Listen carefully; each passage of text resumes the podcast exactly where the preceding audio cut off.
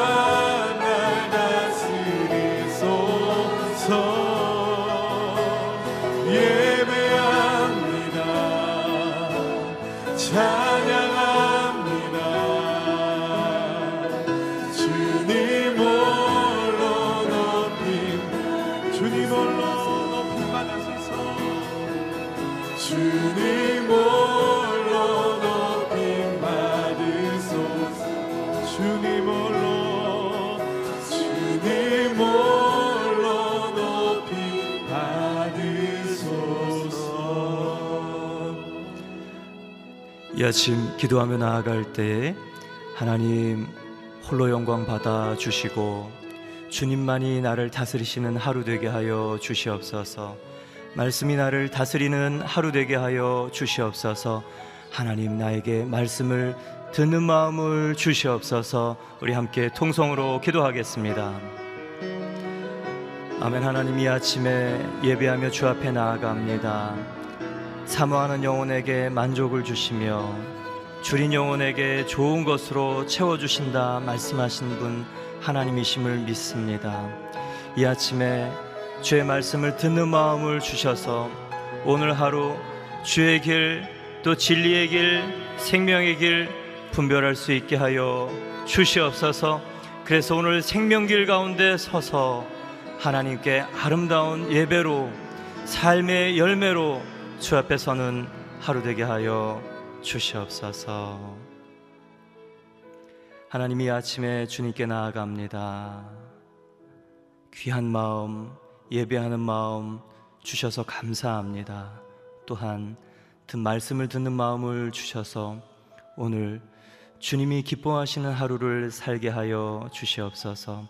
아침마다 깨우치되 학자처럼 깨우쳐 주셔서 주님 말씀의 꿀송이를 깨달아 아는 기쁨 또 열매 맺는 기쁨으로 오늘 하루 살게 될 줄 믿습니다.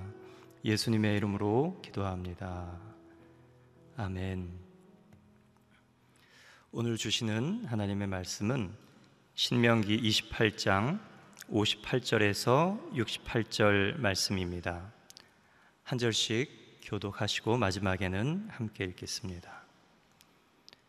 만약 내가 이 책에 쓰여 있는 이 율법의 모든 말씀을 삼가 따르지 않고 영광스럽고 두려워할 이름 내 하나님 여호와를 두려워하지 않으면 여호와께서 너와 내 자손들에게 무서운 재앙을 내리실 것이니 곧 고통스럽게 계속되는 재앙 극심하게 오래가는 병마를 주실 것이다. 그분은 내가 두려워했던 이집트의 모든 질병들을 내게 내리실 것이고 그 질병들이 내게 붙을 것이다. 여호와께서는 내가 멸망할 때까지 온갖 종류의 아픔과 이 율법책에 기록되어 있지도 않는 재앙을 내게 내리실 것이다. 하늘의 별처럼 많았던 너희가 적은 수만 남게 될 것이다. 이는 내가 내 하나님 여호와께 순종하지 않았기 때문이다. 여호와께서 너희에게 선을 행하시고 너희가 번창해 수가 늘어나는 것을 기뻐하셨듯이 그분은 너를 황폐화시키고 멸망시키는 것을 기뻐하실 것이다. 너는 내가 들어가 차지할 그 땅에서 뿌리채 뽑힐 것이다. 여호와께서 땅 이쪽 끝에서부터 저쪽 끝까지 모든 민족들 가운데로 너를 흩으실 것이다. 거기서 너는 다른 신들을 너와 내 조상들이 알지 못했던 나무와 돌로 만든 신들을 숭배할 것이다. 그 민족들 사이에서 너는 내 발바닥의 편안함도 쉴 곳도 찾지 못할 것이다. 거기서 여호와께서 내게 염려하는 마음을 주시고 눈을 어둡게 하시고 또한 절망만을 주실 것이다. 너는 계속 마음이 조마조마하고 밤낮으로 공포에 시달리며 목숨을 이어갈 수 있을지 항상 불안하기만 할 것이다. 내가 아침에는 저녁이었으면 얼마나 좋을까 하고 저녁에는 아침이었으면 얼마나 좋을까 할 것이다. 내 마음을 가득 채울 그 공포와 내 눈이 보게 될 그 광경 때문이다. 68절 함께 읽겠습니다. 여호와께서는 내가 다시는 가지 않을 것이라고 내가 말했던 그 이집트로 너를 배에 태워 보내실 것이다. 거기서 너는 남종과 여종으로 내 원수들에게 몸을 팔겠지만 아무도 너를 살 사람이 없을 것이다. 아멘. 경외함을 저버리면 평안도 멀어집니다라는 제목으로 이상준 목사님 말씀 선포하시겠습니다. 할렐루야. 오늘 하루도 말씀으로 성령으로 충만한 하루가 되시기를 주님의 이름으로 축복합니다. 아, 신명기 28장은 복과 화의 선언으로 굉장히 유명한 말씀이죠. 아, 그 말씀의 오늘 마지막 부분입니다. 58절, 아, 59절 말씀 같이 읽어보겠습니다. 시작. 만약 내가 이 책에 쓰여 있는 이 율법의 모든 말씀을 삼가 따르지 않고 영광스럽고 두려워할 이름 내 하나님 여호와를 두려워하지 않으면 여호와께서 너와 내 자손들에게 무서운 재앙을 내리실 것이니 곧 고통스럽게 계속되는 재앙, 극심하게 오래가는 병마를 주실 것이다. 58절에서 62절까지는 하나님의 말씀에 순종하지 않으면 질병을 내리신다라는 말씀입니다. 58절 아, 말씀에 이 율법의 모든 말씀을 삼가 따르지 않는다. 네, 그리고 영광스럽고 두려워할 이름 내 하나님 여호와를 두려워하지 않는다면 재앙이 내리고 어, 질병이 임할 것이다 말씀하셨습니다. 하나님이 주시는 약속의 땅에 들어가서 하나님의 말씀을 지키지 않는다, 따르지 않는다라는 것은 무엇과 똑같은 의미이냐면 하나님을 두려워하지 않는다. 아, 하나님의 임재 의식 가운데 살아야 되는데 하나님을 경외하는 마음, 하나님의 임재 의식이 없는 상태에서 사는 것을 이야기하는 것입니다. 58절에 어, 하나님의 이름은 영광스럽고 두려워할 이름이다. 영광스럽기 때문에 두려워할 이름인 것이죠. 이름을 어떻게 붙이느냐, 또 어떠한 이름이 붙어 있느냐에 따라서 어, 전혀 사람이 느껴지는 게 다른 것이죠. 뭐 지난주에 주말에도 어떤 시상식이 있었던 것 같은데요. 어, 그냥 인기상을 받는 것과 우수상, 최우수상, 대상 그 이름이 주는 느낌이 무게감이 다른 것이죠. 근데 그것은 어떤 존재의 이름도 아닙니다. 그럼에도 불구하고 그 이름의 차이가 사람들에게 굉장한 느낌의 차이로 다가오는 것이죠. 뭐 중고등학생들, 초등학생들, 운동하는 친구들 어, 시장배 어, 어떤 토너먼트나 경기를 하느냐, 아, 아니면 국무총리 배냐, 대통령 배냐, 그럼 누구의 이름을 걸고 그것을 하느냐에 따라서 완전히 달라지는 것이죠. 하나님의 이름은 영광스러운 이름입니다. 하나님의 이름은 두려워할 이름입니다. 영광스럽기 때문에 두렵고 떨리는 이름인데 그 이름에 대해서 경외함이 없기 때문에 너희가 말씀을 지키지 않는 것이다. 가정 안에 아, 부모님이 계시면 자녀들이 조심하게 되죠. 조심 안 하는 것 같지만 아, 부모님이 어디 외출하고 오겠다 그러고 애들만 남겨두면 막 난리가 나는 경우들이 있잖아요. 부모님이 계신 것과 안 계신 것은 큰 차이가 있죠. 만약에 할아버지 할머님 같이 사신다 내지는 뭐 명절에 친척들 아, 가족들 모임에 할아버지 할머님 계시다. 그러면 자손들이 그 자녀들이 다 행동 것이나 말하는 것이나 조심할 수밖에 없게 되는 것이죠. 그게 임재 의식입니다.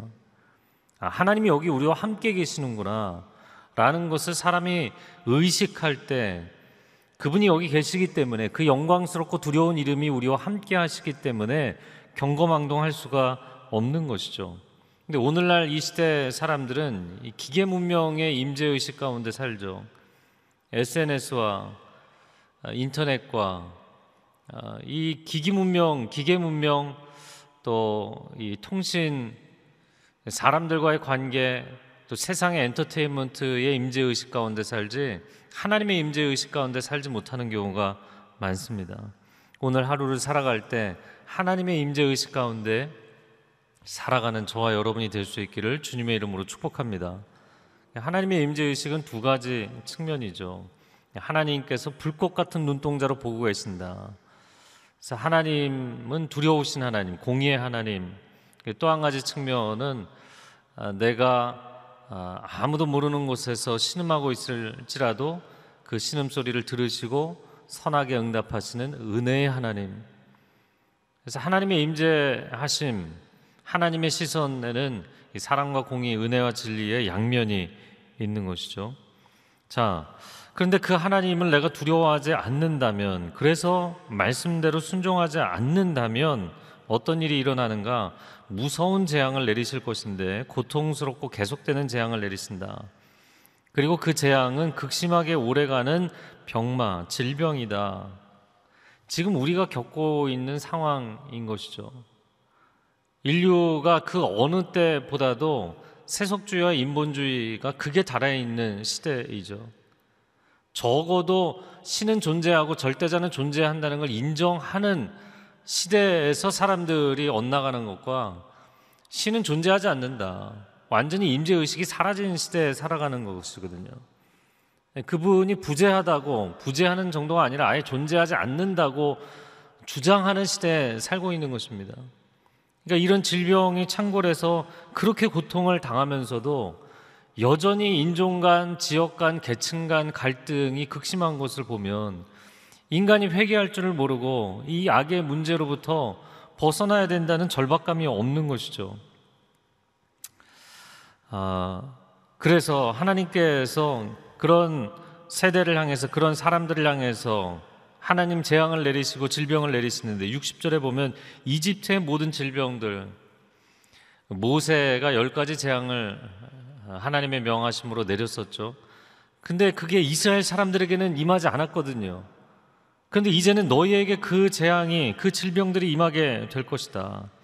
게다가 61절에 보면 율법책에 기록되어 있지 않은 재앙도 내리실 것이다.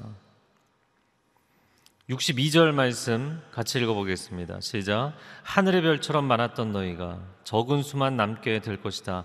이는 내가 내 하나님 여호와께 순종하지 않았기 때문이다. 62절이 가장 가슴 아픈 내용인 것이죠. 왜냐하면 하늘의 별처럼 내 자손이 많게 해주겠다. 이것이 아브라함이 그 말씀을 믿음으로 하나님께서 의로 여기셨다 하신 창세기 15장의 말씀이거든요. 이 언약의 말씀, 축복의 말씀이 그들이 지속적으로 불순종함으로 인하여서 반전이 일어난 거예요. 그러면 하나님의 언약이 완전히 무효화되기도 하는가? 하나님은 신실하신 분이시기 때문에 언약이 완전히 무효화되진 않죠. 오늘 본문의 62절에 보면 적은 수만 남게 될 것이다. 그 남은 자들을 통해서 하나님은 회복하시는 하나님이십니다. 그러나 그것으로 위안을 삼으면 안 되고 그 세대의 사람들은 하나님의 징계를 받게 될 것이에요. 마치 정반대로 하나님을 경외하지 않는 이방인들 그래서 악의 극단에 이르렀던 그 아수르 사람들, 니누의 사람들 하나님의 심판을 명하셨죠. 그러나 요나 시대에 요나의 메시지를 듣고 회개했던 그 세대의 사람들은 구원을 받았어요. 그러나 결국에는 나홈 선지자도 그 니누에를 향해서 예언했는데 나홈의 예언대로 멸망하게 됩니다. 니누에가 마찬가지입니다. 하나님께서 궁극적으로 주신 언약은 반드시 지켜질 줄로 믿습니다. 그러나 그 언약을 신뢰하고 순종하지 않는 세대는 하나님께서 주신 언약마저 그 언약의 축복마저 누리지 못하는 세대가 될 것이라는 경고의 말씀을 하시는 것이죠. 자, 세상에 좋은 것들이 많이 있지만 우리가 이런 표현을 쓰죠. 건강을 잃으면 모든 것을 잃는 것이다. 아무리 좋은 게 많아도 내가 지금 물질이 있고 지위가 있고 능력이 있고 뭐 많은 게 있어도 건강하지 않으면 아무것도 누릴 수 없기 때문이에요. 하나님의 말씀대로 살지 않으면 질병을 내리셔서 건강을 잃게 될 것이다. 하나님을 경외하지 않고 말씀대로 살지 않으면 건강하지 않기 때문에 아무것도 누릴 수 없어요. 그럼 왜 그렇게 되는가? 하나님께서 태초에 말씀으로 세상을 창조하셨기 때문입니다. 말씀이 곧 생명입니다. 저를 한번 따라해 보시겠어요? 말씀이 곧 생명입니다. 말씀 안에 육의 생명이 있고 영의 생명이 있는 것이죠. 요한복음 1장 1절에서 아, 4절 말씀 일부분 읽어드리면 태초에 말씀이 계셨습니다. 말씀이 육신에 오신 아, 진리의 본체이신 예수 그리스도에 대한 내용이죠.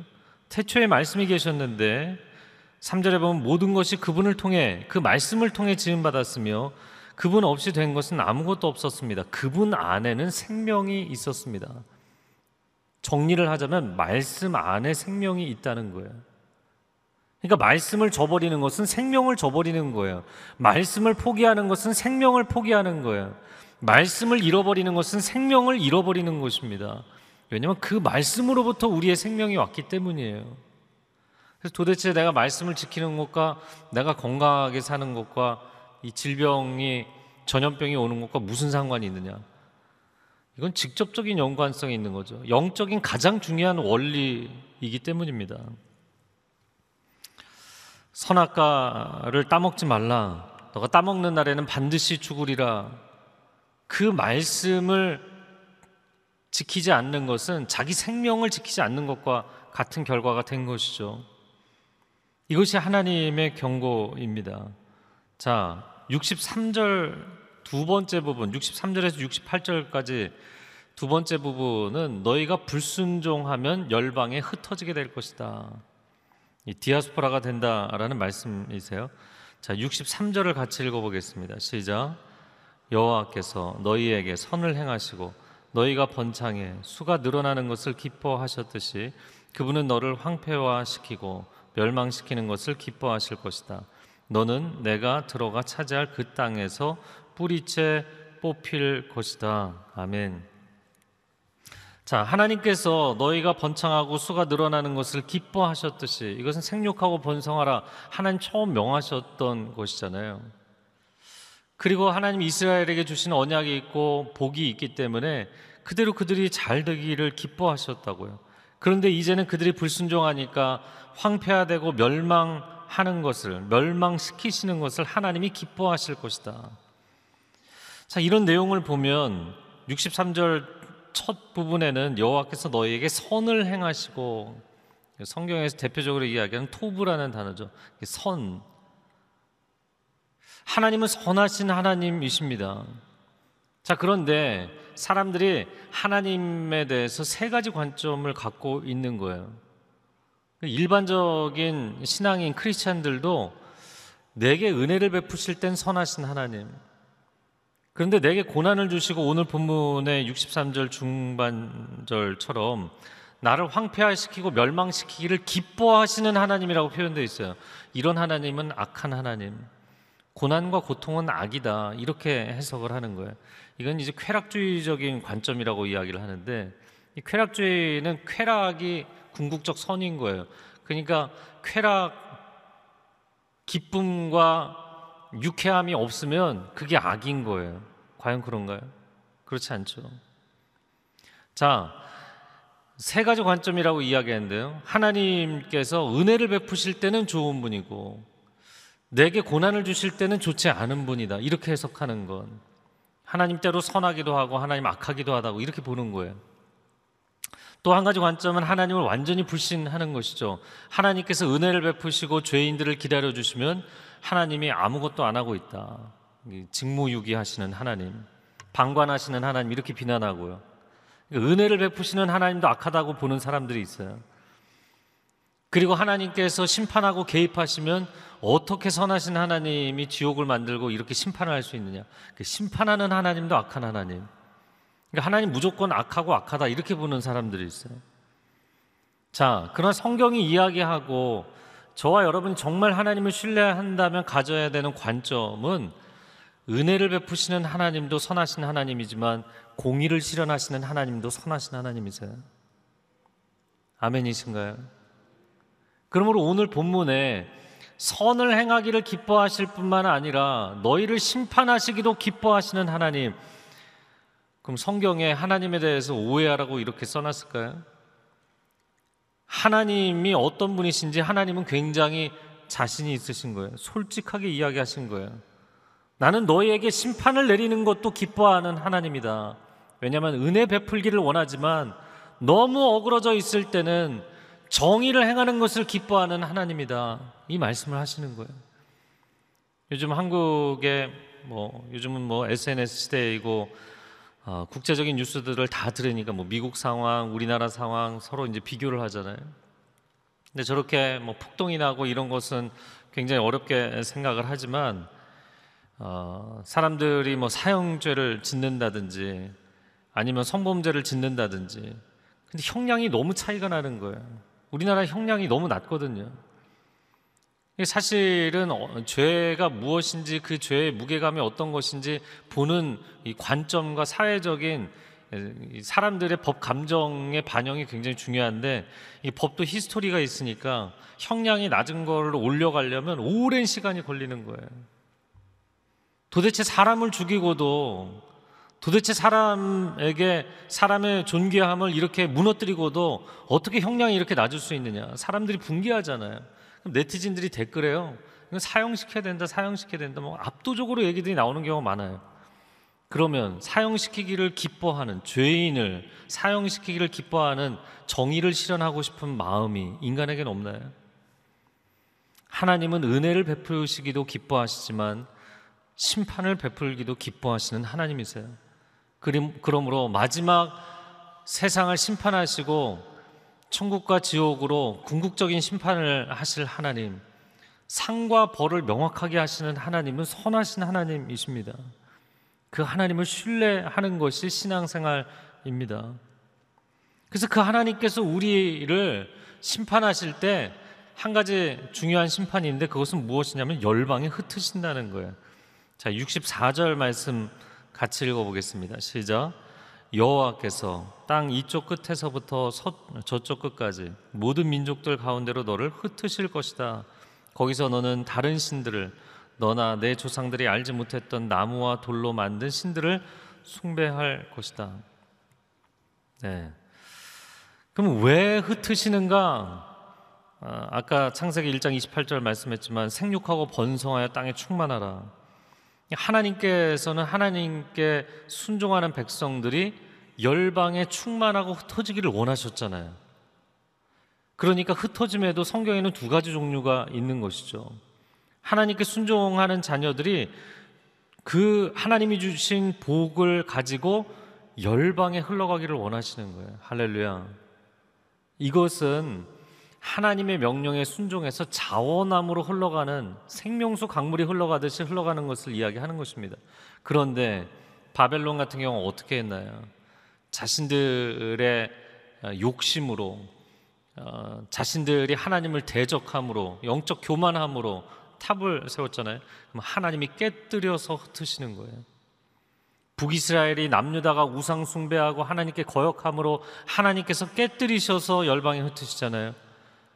그 내가 원해서 하나님의 복을 전달하고 예수 그리스도의 복음을 전달하기 위해서 열방의 자원함으로 생명수 강물이 흘러가는 게 아니라 이것은 깨져서 홍수가 나듯이 물난리가 나듯이 흘러가는 거예요. 사랑하는 성도 여러분, 하나님의 복이 여러분 가운데 먼저 경험되고 여러분이 가는 곳마다 만나는 사람마다 경험되는 삶이 되시기를 축복합니다. 그렇다면 하나님을 경외하고 하나님의 임재 의식 가운데 하나님의 말씀을 생명처럼 소중하게 내 생명보다 소중하게 여겨야 돼요. 왜냐하면 그 말씀에서 생명이 시작됐기 때문이에요. 그래서 사실 말씀보다 아, 생명보다 말씀이 더 소중한 것입니다. 더 근원적인 것이기 때문이에요. 자, 신명기 28장을 다 봤습니다. 축복의 말씀이 복을 선언하신 말씀이 1절부터 14절까지 총 14절이고요. 그리고 저주를 선언하신 말씀이 15절부터 68절까지 쉬운 4절입니다. 그러니까 거의 4배에 해당한다고요. 그럼 왜 이렇게 하나님께서 어, 복보다는 저주를 더 강조하고 말씀하셨는가? 음, 하나님께서 우리에게 끊임없이 잔소리를 하고 계시는 것으로 왜 이렇게 두려운 말씀만 계속 하시는가? 지금 뒷부분은 읽지도 않았잖아요. 보통 이렇게 표현합니다. 왜 내 아버지, 어머니는 나에게 이렇게 칭찬을 많이 안 해줄까? 물론 칭찬을 많이 해주는 교육이 중요하다. 요즘은 이제 자존감 교육에 대한 이야기를 하는데, 성경의 원리하고도 상당히 비슷하다고 보입니다. 남의 자식, 남의 집 자식은 칭찬을 해주는데 내 아들 딸은 오히려 잔소리를 많이 하게 돼요. 왜 그럴까요? 어, 그 아이의 단점을 내가 너무나 잘 알고 있거든요. 하나님이 사람을 창조하셨어요. 그 사람이 어, 선악과를 따먹고 불순종하고 그 안에 원죄가 있잖아요. 그 신명기 마지막 부분도 여호수아 마지막 부분도 모세도 그렇고 여호수아도 그렇고 너희는 가나안 땅에 들어가서 반드시 하나님께 거역할 거다 이렇게 어, 사실은 어두운 전망을 내놓습니다. 왜냐하면 인간 안에 무엇이 있는지를 알고 있기 때문이에요. 부모는 내 자녀가 뭐가 단점인지를 알고 있어요. 무슨 문제가 생길 것인지 그게 걱정스러운 거예요. 절대로 그 길을 가지 말라고 그 말씀을 계속해서 하시는 것입니다. 사랑하시기 때문에 우리가 바른 길을 가고 복된 길을 가기를 원하시기 때문에 제가 저희 큰아들 요즘 계속 집에 있어서 몇 달째 있는데 제가 한번 말씀드렸죠. 정말 며칠 참다가 잔소리 한마디 했더니 하, 잔소리 한다고 막 인상을 쓰더라고요. 그래서 신명기 6장 가정 예배 드리면서 신명기 6장 말씀으로 자녀에게 계속해서 가르치라고 쓰여 있는 구절을 읽어줬더니 한숨을 쉬면서 동의하더라고요. 그래서 어제부터 한 1시간 동안 말씀을 가르쳤는데 굉장히 잘 배웠어요. 할렐루야. 그 나이에 그 배우려고 안 하거든요. 들으려고도 안 하거든요. 이제 본인 스무 살 성인이 됐다는 거죠. 여러분 부모가 자녀에게 왜 잔소리할까요? 절대로 잘못된 길로 가지 마라. 절대로 하나님의 복을 걷어찰 길로 가지 마라. 그 얘기 하시는 것입니다. 이 시간 함께 기도하겠습니다. 기도할 때 사랑하는 주님, 주께서 은혜를 베푸심도 공의를 행하심도 주님의 선하심으로부터 시작되는 것인 줄로 믿습니다. 하나님을 신뢰하며 나아가는 인생이 되게 하여 주시고 하나님의 말씀을 나의 생명보다 소중하게 여기는 인생이 되게 하여 주옵소서. 말씀을 어겨가면서까지 내가 살 궁리를 하며 사는 것이 아니라 하나님 내가 내 생명보다 하나님의 말씀을 소중히 여기면 말씀을 지키면 하나님께서 나의 생명을 지켜주실 것입니다. 내가 말씀을 지키면 하나님께서 우리 가정과 기업을 지켜주실 것입니다. 그 하나님의 은혜를 체험하게 하여 주시옵소서 두 손을 들고 주여 삼창하고 기도하겠습니다. 주여 주여 주여 오 하나님 복과 저주의 말씀을 통하여서 우리에게 일깨워 주시고 경고하시고 우리 영혼 가운데 이 말씀에 새겨지도록 하신 것을 인하여 감사드립니다. 두려워하지 않게 하여 주옵소서. 세상을 두려워하지 않게 하여 주옵소서. 어둠의 세력들을 두려워하지 않게 하여 주옵소서. 하나님을 두려워하고 경외하는 백성이 되게 하여 주시고 말씀에 순종하며 나아갈 때 말씀을 생명보다 소중히 여기며 나아갈 때 하나님께서 나의 생명을 지켜 주시고 나의 가정과 기업을 지켜주시는 것을 체험하게 하여 주시옵소서. 하나님 세상의 길을 따라가지 아니하고 하나님을 경외함으로 하나님 마음을 새롭게 함으로 편안을 받아 하나님의 선하시고 기뻐하시고 온전하신 뜻을 분별하고 순종하는 삶이 되게 하여 주옵소서. 그 길을 따라가는 사람에게 하나님 하나님께서 온전히 지켜 보호하시고 하나님 동행하시는 삶의 능력을 체험하게 하여 주시옵소서. 오 사랑하는 주님, 이 시대가 이 질병과 재앙을 체험하면서도 여전히 폐역함과 이기심과 탐욕과 악함과 어리석음을 내려놓지 못하고 있습니다. 주님 우리를 극률히 여겨 주시옵소서. 이 한반도를 주의 보혈로 덮어 주시옵소서. 남과 북 하나님 이 땅을 덮어 주실 뿐만 아니라 저 미국 땅과 열방을 주의 보혈로 덮어 주시옵소서. 인본주의로 하나님은 없다고 무신론에 빠져 있는 이 시대의 사상가들이 하나님 앞에 엎드려서 고꾸라져서 회개하게 하여 주시옵소서. 세속주의가 무너지게 하여 주시옵소서. 하나님을 경외함이 회복되게 하시고 열방에 하나님의 형상으로 지음 받은 모든 민족들이 하나님을 경외하는 마음을 회복하게 하여 주사 하나님 이 질병으로부터 하나님 우리를 치유하여 주시고 은혜를 베푸시며 남은 자들을 통하여서 회복의 역사가 시작되는 체험이 있게 하여 주시옵소서. 이제는 우리 주 예수 그리스도의 은혜와 하나님 아버지의 극진하신 사랑과 성령의 교통하심이 오늘 하나님의 말씀을 생명보다 소중하게 여기며 살아가기로 결단하는 귀한 하나님의 백성들 위해 소중한 가정과 자녀들과 일터 위에 그리고 이 나라 이민족 위에 저 북녘 땅 위에 열방의 선교사님들 위해 이제로부터 영원토록 함께하여 주시기를 간절히 축원하옵나이다. 아멘.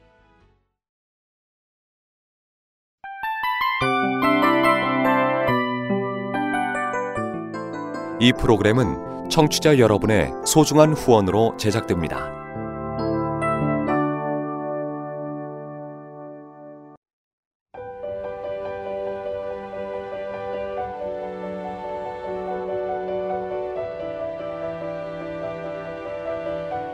세상에는 수많은 교회들이 있지만 더 깊이 있는 말씀 강해를 찾기 위해 크기로만 교회를 선정하지 않습니다. 보다 좋은 영적 콘텐츠를 더 많이 나누기 위해 방송비를 받지 않습니다.